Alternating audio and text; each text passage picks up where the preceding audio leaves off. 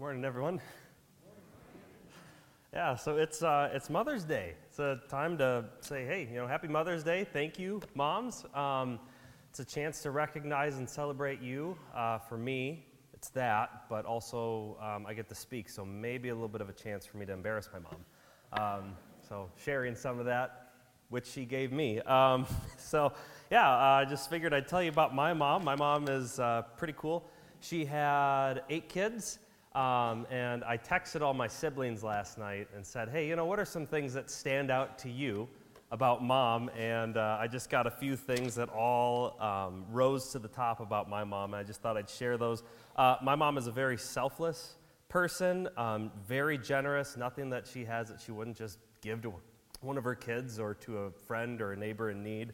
Um, she is a listener. I mean, like, not just hearing her kids, like, listening is a real skill. And boy, my mom has developed it. Um, she is a prayer warrior, uh, loses sleep, you know, every night. She just prays, you know, for her kids um, all day and all evening. Uh, she knows her Bible very well. Um, I think my mom has been reading the Bible through every year for goodness, maybe like 45 years. That's probably a low estimate. Um, but yeah, she knows her Bible. Uh, she is patient, she is merciful. Uh, one sister said, cool. I would agree with that. Um, my contribution was, uh, Mom is fit. Uh, you know, when you watch a movie, that's a time for me. It's like, I'm going to get comfortable. I'm going to sit on the couch and relax. Uh, you'll never see that with my mom. If, if she even goes so far as to watch a film, she's like stretching, you know, on the floor or something. Or, you know, mom would embarrass us by going places and doing uh, back bends or just cartwheels, you know, still. Um, so she, is, uh, she is fit. Uh, but going back to that whole thing of listening, uh, my mom would, uh, she would take these walks. Um, you know, and maybe not a big deal for an adult, but when you're a little kid, mom would take us on like these three mile walks, you know, almost daily sometimes. And she'd just hear us out and we just process and, and talk to her. And it was on one of these walks that I was like, I know my mom loves me. Like, I know that's what moms are supposed to do. You know, moms love you and they love you unconditionally. But, you know, some, some kids find ways to push that or find out just how far does this love go and so I was thinking about it, and it's like, we grew up in Wisconsin, all right? So my whole family, diehard Packers fans. I mean, people would be jumping so high in the living room when the Packers scored a touchdown that light bulbs would break, all right? So, Packers fans. And I'm just asking my mom, I'm thinking, Mom, I think I might want to be a Vikings fan. and she just, she took it very cool and she's like, That's all right, honey. That's all right. And I was like, I know my mom loves me. um, don't worry, I'm not a Vikings fan, nor am I that much of a Packers fan either. It's just football in general. It's just, I don't know, I never got into it. But uh, yeah, it's, it's Mother's Day today, so I want to share with you about Mother's Day. But um, this is a pretty unique message because it's also the end of our sermon on, or our series on Kings. And so uh, I'm looking at this like almost as a Venn diagram, like, all right, Mother's Day, Book of Kings. Mother's Day, like what is in the middle here? I don't know what's going to like fit or, you know, what do we talk about with both Mother's Day and finishing a sermon series on the Book of Kings, but that's what I'm hoping to do is bring that to you today. Before we get into that, um, I'd like to pray and we'll, we'll open up God's Word. Uh, Lord, I just thank you for the chance that we get to open your Word and find out um, what you've put in here for us. But God, I am a sinful man um, standing up and talking about your word, Lord. So I just pray it would be that and that only um, that is communicated. Lord, I pray that your truth and principles for your people then um, we would find ways to see how you are using those to work in our lives now. Lord, I thank you that you are everlasting, that you are the same then and now, um, and that we'd be able to read your word and find out your will for us by doing so. So bless this time, um, and may we hear what you have to say. Amen. Um, okay, so Mother's Day, Book of Kings. All right, I figured I'd start by looking at like who were all the moms uh, mentioned in the last four books that we've been going over, First and Second Samuel, First and Second Kings for this series. And I've noticed, like, okay, here's the trends. Here are the mothers that get mentioned in all of these books. Um, just about every king of Judah, you know, the, the kingdom split Israel and Judah, almost all the kings of Judah, just about every one, it, it at least makes some mention of their mom. Some get a little bit more attention, like Jezebel or Athaliah. Uh, so almost all the king's moms in Judah get mentioned. Um, we've got some other moms that stand out. We have some widows that were spoken about that Elijah and Elisha served in some capacity. Also, this Shunammite woman who was older and wasn't a mom, but Elisha would stay with uh, her and her husband, and she was um, blessed by God with this child later in life. So that's another important mom. But if you go all the way back in this sermon series, you go to the very beginning of 1st and 2nd Samuel that kicked off this whole series that we've been studying there is a mother that I want to focus on and draw some attention to. So I'm sorry, I should have told you to do this earlier. If you want to turn to 1 Samuel chapter 1, uh, sorry, chapter 2, um, go to the beginning there. This is the mom that is at the beginning that kicked off this whole story. There is a mother uh, named Hannah. And when we meet her, she's not a mother yet. Um, she is married to a man who has another wife who does have kids. And that other wife, you know, uh, yeah, really odd situation. That's not something that we condone or suggest or, you know, is biblically taught. But that's just Hannah's situation. That's where we find her, all right? Um, she's married to a man that has another wife who has kids, and that other wife holds it over Hannah, and Hannah is desperate. She goes to the Lord um, at the temple and she prays, Lord, I want a son. Like, would you give me a son? You give me a son, and he will serve you all the days of his life. Hannah's request is heard. Like God grants her that. She give, um, she's given a son, Samuel, uh, who this book is named after, and we find out that Hannah is going to dedicate him. And as soon as Samuel is weaned, she goes back up to the temple and says, All right, you know, here he is. I made this promise. Lord, you gave me a son. Now I'm giving him back to you as soon as I possibly can. So she goes to Eli, this priest who is at the temple. She gives him her son that she prayed for. And he's like, He's yours, uh, here to serve the Lord. And after that moment, look at chapter 2. We get this prayer that Hannah prays. This is what I want to read to you all this morning. All right, chapter 2, verse 1. We're going through verse 10. So hang on with me. And Hannah prayed and said, My heart exalts in the Lord, my horn is exalted in the Lord. My mouth derides my enemies because I rejoice in your salvation. There is none holy like the Lord, for there is none beside you. There is no rock like our God. Talk no more so very proudly. Let not arrogance come from your mouth, for the Lord is a God of knowledge, and by him actions are weighed. The bows of the mighty are broken, but the feeble bind on strength. Those who were full have hired themselves out for bread, but those who are hungry have ceased to hunger. The barren has borne seven, but she who has many children is forlorn. The Lord kills and brings to life. He brings down to Sheol and raises up. The Lord makes poor and makes rich. He brings low and he exalts. He raises up the poor from the dust and lifts the needy up from the ash heap to make them sit with princes and inherit a seat of honor. For the pillars of the earth are the Lord's, and on them he has set the world. He will guard the feet of his faithful ones, but the wicked shall be cut off in darkness. For not by might shall a man prevail. The adversaries of the Lord shall be broken to pieces. Against them he will thunder in heaven. The Lord will judge the ends of the earth, and he will give strength to his king and exalt the horn of his anointed. Uh, so that's what I want to walk through with you guys. It's a long prayer, but remember, this is Hannah who's just given her son up, and there are several themes in this prayer that I want you to pay attention to, or at least that I want to try to bring out and show you, like, hey, it's a lot of words, but you know, here's the big ideas, and how does this fit to the sermon series we just went through, but also to you moms, all right? So here's the first point. If you're looking at the first two verses, just go back to those. Uh, point number one, like, God is in charge. If we're talking about authority, Hannah knows where it's at. Um, my heart exalts in the Lord. My horn, a horn is like a, a, symbol of strength. Okay, so my strength is in the Lord, not herself, but the Lord. My mouth derides my enemies. Her enemies aren't in charge. The Lord's in charge. She's not in charge. The Lord's in charge. I rejoice in your salvation. The only one strong enough to save is God. Verse number two there's none like the Lord, uh, for there is none besides you. There's no rock like our God. She knows where her foundation is at. So who's in charge?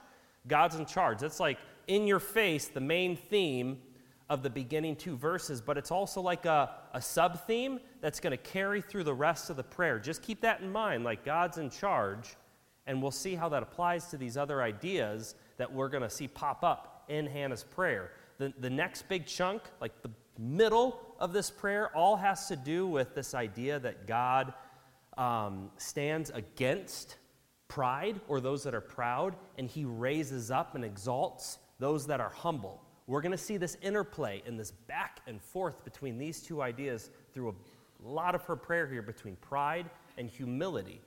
Now let's take a look at that. Uh, like verse 3 um, Talk no more so very proudly.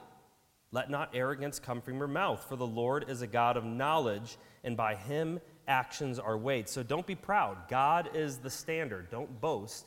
You know, we need to find um, our foundation not in ourselves, but in God. So don't be proud, all right? You, are not all that. God is all that. Uh, verse 4 uh, The mighty are defeated, but the weak receive strength. Uh, verse 5 we find this interplay between like those that were full, they're now hungry.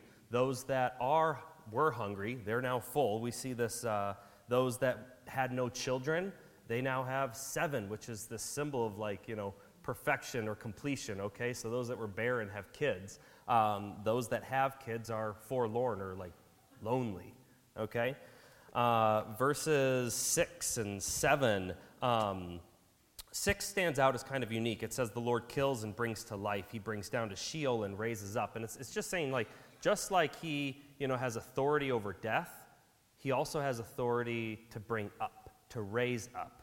Um, and this is how it gets applied to these next ideas. Like, he raises up the poor, he raises up the needy, he lifts them up from the ash heap and takes these very humble people and puts them in this great place, this, this uh, what's it say, this, pla- this seat of honor, um, and uh, makes them sit with princes.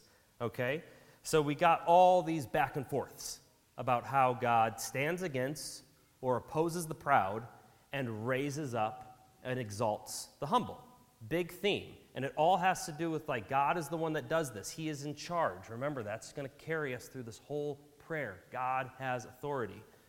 Let's finish it up. Um, the last main theme I'd say in this prayer is that God is in charge and He's going to direct and protect this nation that's just about to get started. If you remember, Israel's not a really unified nation at the beginning of 1 Samuel, that's going to get kickstarted with King David, who Samuel will anoint. But that's, we already covered that, you know, weeks ago now. Just, just a reminder. So um, the last verses, 9 and 10, uh, he will guard the feet of his faithful ones.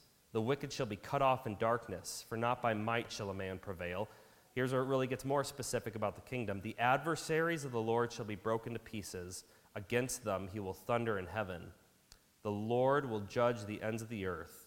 He will give strength to his king and exalt the horn of his anointed, the strength of his anointed.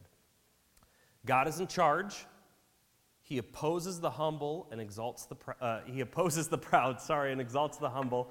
And God is going to direct the steps of this kingdom that's about to get started. This is not some randomly placed prayer by the author here. I mean, like, God, the author, he put this prayer here is almost like this uh, this is how we're going to look at this whole book. First and Second Samuel was originally just, just one book. For convenience reasons, it's First and Second Samuel, but as it was written, it's just one book, Samuel. And this prayer gives us a guide to look at these main characters we're going to see in First and Second Samuel, which is King Saul and King David. And you get to see how these ideas in Hannah's prayer play out among these two characters. If you remember in Sunday school, we talked about this almost every Sunday. It's like, how does Saul stand up to these concepts? How does his pride get viewed by the author and by the, his actions? How does God respond to his pride as opposed to David's humility? Saul's a king for a short time, and then his line is cut off. His, his children and his descendants, none of them are going to take the throne. But David, who's recognized as this man after God's own heart, certainly with these faults of his own, but something it, to his credit is that he is humble and repentant when he goes to God. So these are these ideas that are going to really help judge these main characters in 1 Samuel, these ideas that Hannah brings up, and I would argue are the same standard that all the rest of the kings in 1st and 2nd Kings are going to get compared to. These things that Hannah brings up, you know, how do they stand up? But I want to share with you these are not principles just for kings. Did you notice the very last verse, one of the very last things Hannah says in this prayer? Look at it again, verse 10. Um, just like the, uh, the, he will give strength, God will give strength to his king, he will exalt the horn or the strength of his anointed. That's this, all this stuff applied to kings, but what's the very first thing she says? My heart exalts in the Lord. My horn, my strength is exalted in the Lord. Just as these things are important for these kings that we're going to read about, she was holding herself to these same ideas. These things were just as important for her, all right? And I want to just argue, or uh, I don't want to waste the chance to, t- to share with you uh, a connection here. I'm not making a teaching point out of it, but it would be a wasted opportunity to say, hey, um, to miss out on this. Turn to uh, Luke chapter 1, all the way all the way in the New Testament, Luke chapter 1. Um, I thought this was really cool. All right, and this is not to add a teaching point, but just to emphasize that these principles were important for Hannah, they're important for the kings, and they're important today. So, um, Luke chapter 1, I'm looking at verses 46 through 55. Uh, we have another interesting situation, all right? We have uh, Mary, who is going to experience a supernatural uh, birth, just like Hannah did. And she's got a certain prayer that she prays before Jesus is born. So, Jesus' mother, Mary, there's a song or a prayer of hers that's recorded. And remember those main themes in Hannah's prayer, because they just pop up and they just strike you when you read Mary's prayer after reading Hannah's. Let's look at this. Mary said, My soul magnifies the Lord and my spirit rejoices in God my Savior, for as he has looked on me, uh, for as he has looked on the humble estate of his servant. For behold, from now on all generations will call me blessed. For he who is mighty has done great things for me, and holy is his name. And his mercy is for those that fear him from generation to generation. Catch this. He has shown strength with his arm, and he has scattered the proud in the thoughts of their hearts. He has brought down the mighty from their thrones and exalted those who? Exalted those of humble estate. He has filled the hungry with good things, and the rich he has sent away empty. He has helped his servant Israel in the remembrance of his mercy. He has spoke to our fathers, to Abraham, and to his offspring forever. All those main things that Hannah brings up in her prayer we're going to see Mary bring up. And just the connection here is really cool. Samuel, Hannah's son, is going to be the last judge, like official judge of Israel before the kings take over. He's going to be born quite supernaturally from a woman that couldn't have children. Fast forward all the way to Mary, she is going to give birth to the very last king and forever king of Israel. Uh, his birth, Jesus, is going to be supernatural. And Hannah and Mary are going to share these emphases in their prayers on almost the exact same things in almost the exact same order. They're both uh, looking back at the significance of finding their salvation in God, that He is their Savior. They're both looking at um, how, how um, recognizing that God stands opposed to pride and lifting up those that are humble, both looking at God feeds the hungry and turns away um, those that are proud or, or sometimes even those that are rich, and he protects his nation of Israel. Uh, just as Mary mentioned, he spoke to our fathers, he has helped his servant Israel, and he remembers his mercy. So I didn't want to waste that opportunity to just give you that connection there between Hannah's prayer, Mary's prayer. And so that's what I want to try to bring to you, moms, today what stands out from these prayers and how is it important to us?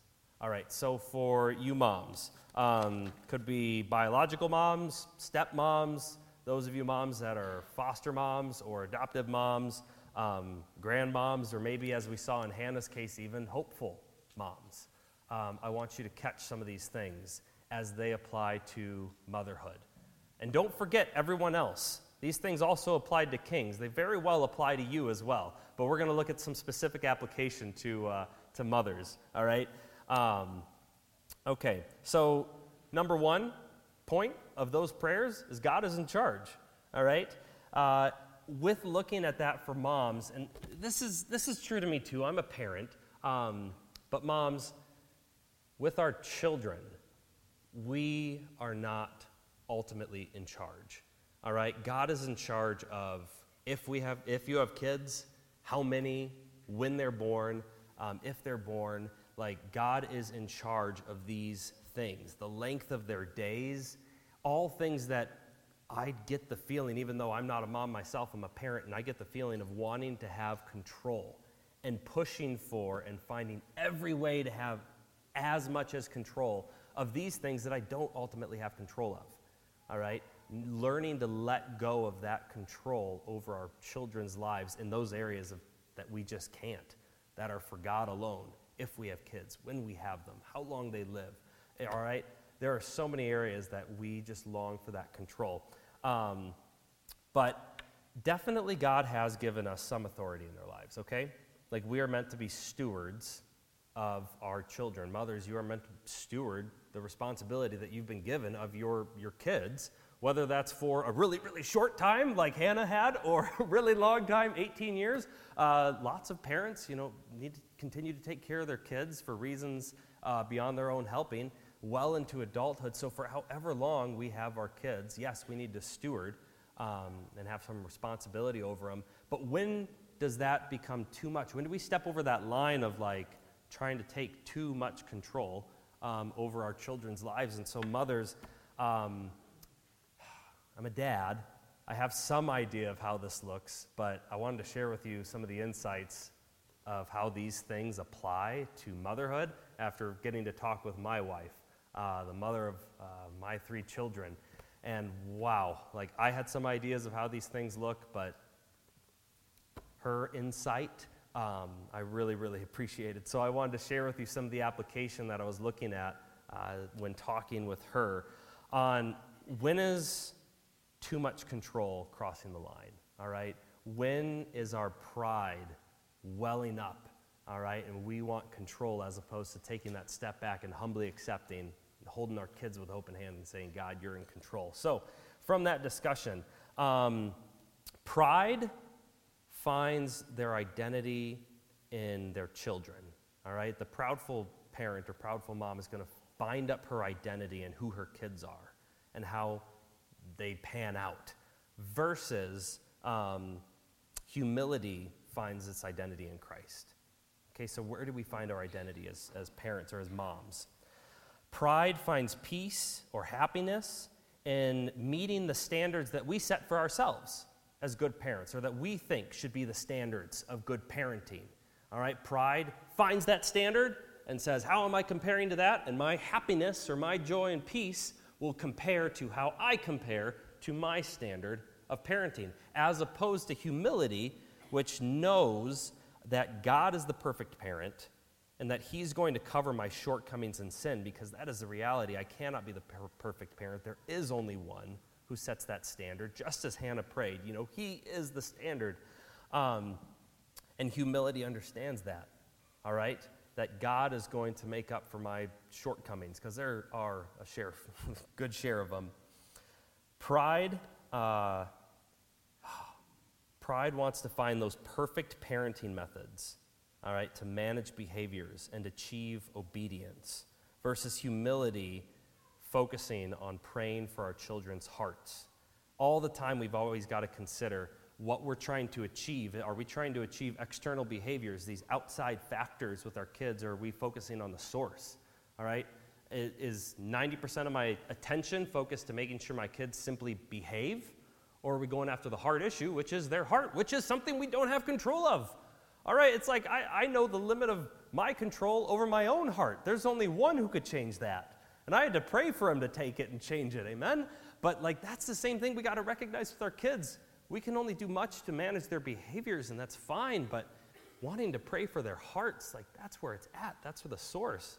Um, finally, and, and catch this this is a longer list, but pride thinks if I can just get the right disciplinary strategies, find the right school, uh,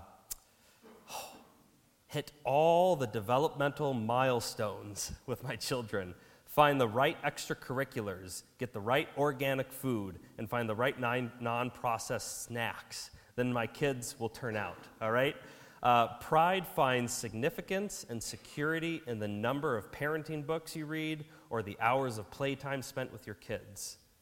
Whereas humility is the heart of a woman who knows she cannot save herself and cannot save her children, so she commits them to the only one who can and who loves them more than she does, and she prays. We only have so much control, all right, and only that for a short amount of time in our kids' lives. It's like, is the primary focus 90%, 100%? Are we going to put all of our eggs in this basket of trying to, you know, skew and change behavior where we're missing the heart or we're missing the source of real change? What's the biggest thing we can do for their kids and model that we are in surrender to the God who's in control? Or would our children look at us and testify that we want to be the primary one in control? This is something that I really would want to brag about my mom. You know, and it's not a given. I was just I felt like I was lucky. I had a mom who recognized always that God was in control. And sure, I could point to things plenty of things, uh, especially the uh, organic snacks and organic food. That my mom maybe missed on some of that or the right school choice, but she knew that that wasn't what was going to make me or my other siblings pan out. She knew that we were surrendered into God's control, and I'm just so thankful for a mother that prayed. And so, moms, um, if, I'm, if I'm to send you with anything today, let's just let's make it simple. It's Mother's Day. I don't want to add a lot to your plate let's just get simple with this. Uh, in closing, like understanding that God's in charge, all right? And don't worry about the mom guilt. Mom guilt is just like hurt pride. Mom guilt looks at all these other things that moms are doing, you know, can look at all the great things that moms are doing on like social media and gets defeated by that because maybe I'm not living up to that. All right? Whereas surrendering that control and knowing that we can, the best thing we can do is pray for our children's hearts and model to our children that God is in control. Moms, that's, that's the biggest thing I want to send you with today, is to be praying moms, all right? And the memory verse, don't forget about the memory verse. I'm going to turn to it real quick. Uh, Proverbs 31, uh, verses 28 and 29. Her children rise up and call her blessed, her husband also, and he praises her. Many women have done excellently, but you surpass them all. For everyone else, the memory verse is for you. Okay? That's what I want to send you guys with today uh, to be encouraging mom, lifting up mom, call her blessed, uh, make that a reality too. and, you know, husbands, for you to just um, affirm your wives that they, uh, they have done excellently. Others have done excellently, but, you know, they surpass them all. Okay? You guys have the best mom. I know I have the best mom. Um, but thank you for letting me read with you guys this morning. I'm gonna I'm gonna pray, uh, moms. I want to pray for you, um, kids and husbands. I want to pray for you uh, and anyone else. Pray for you as you uh, go out and bless your moms today. Um, Lord, I thank you for your word. I pray that you would uh, give us, oh, the strength to surrender and, um, Lord, let you work into our lives. I pray that you would give us um, reminders of this that when things aren't going our way with parenting our children that we are not ultimately in control of them lord. We surrender them to you just as hannah did. We give them up to you um, and we pray for their hearts lord that you would touch them um, that you would draw them to you. And lord whether it be soon or in the long run um, you would be changing and working in their hearts. Uh, ultimately, Lord, we want them to serve you because uh, you are a great God. You are in charge and we love you. Um, Lord, we pray for uh, oh, a blessed Mother's Day, um, and that lots of moms would get extra sleep today. Amen. All right. Thank you, guys. Amen.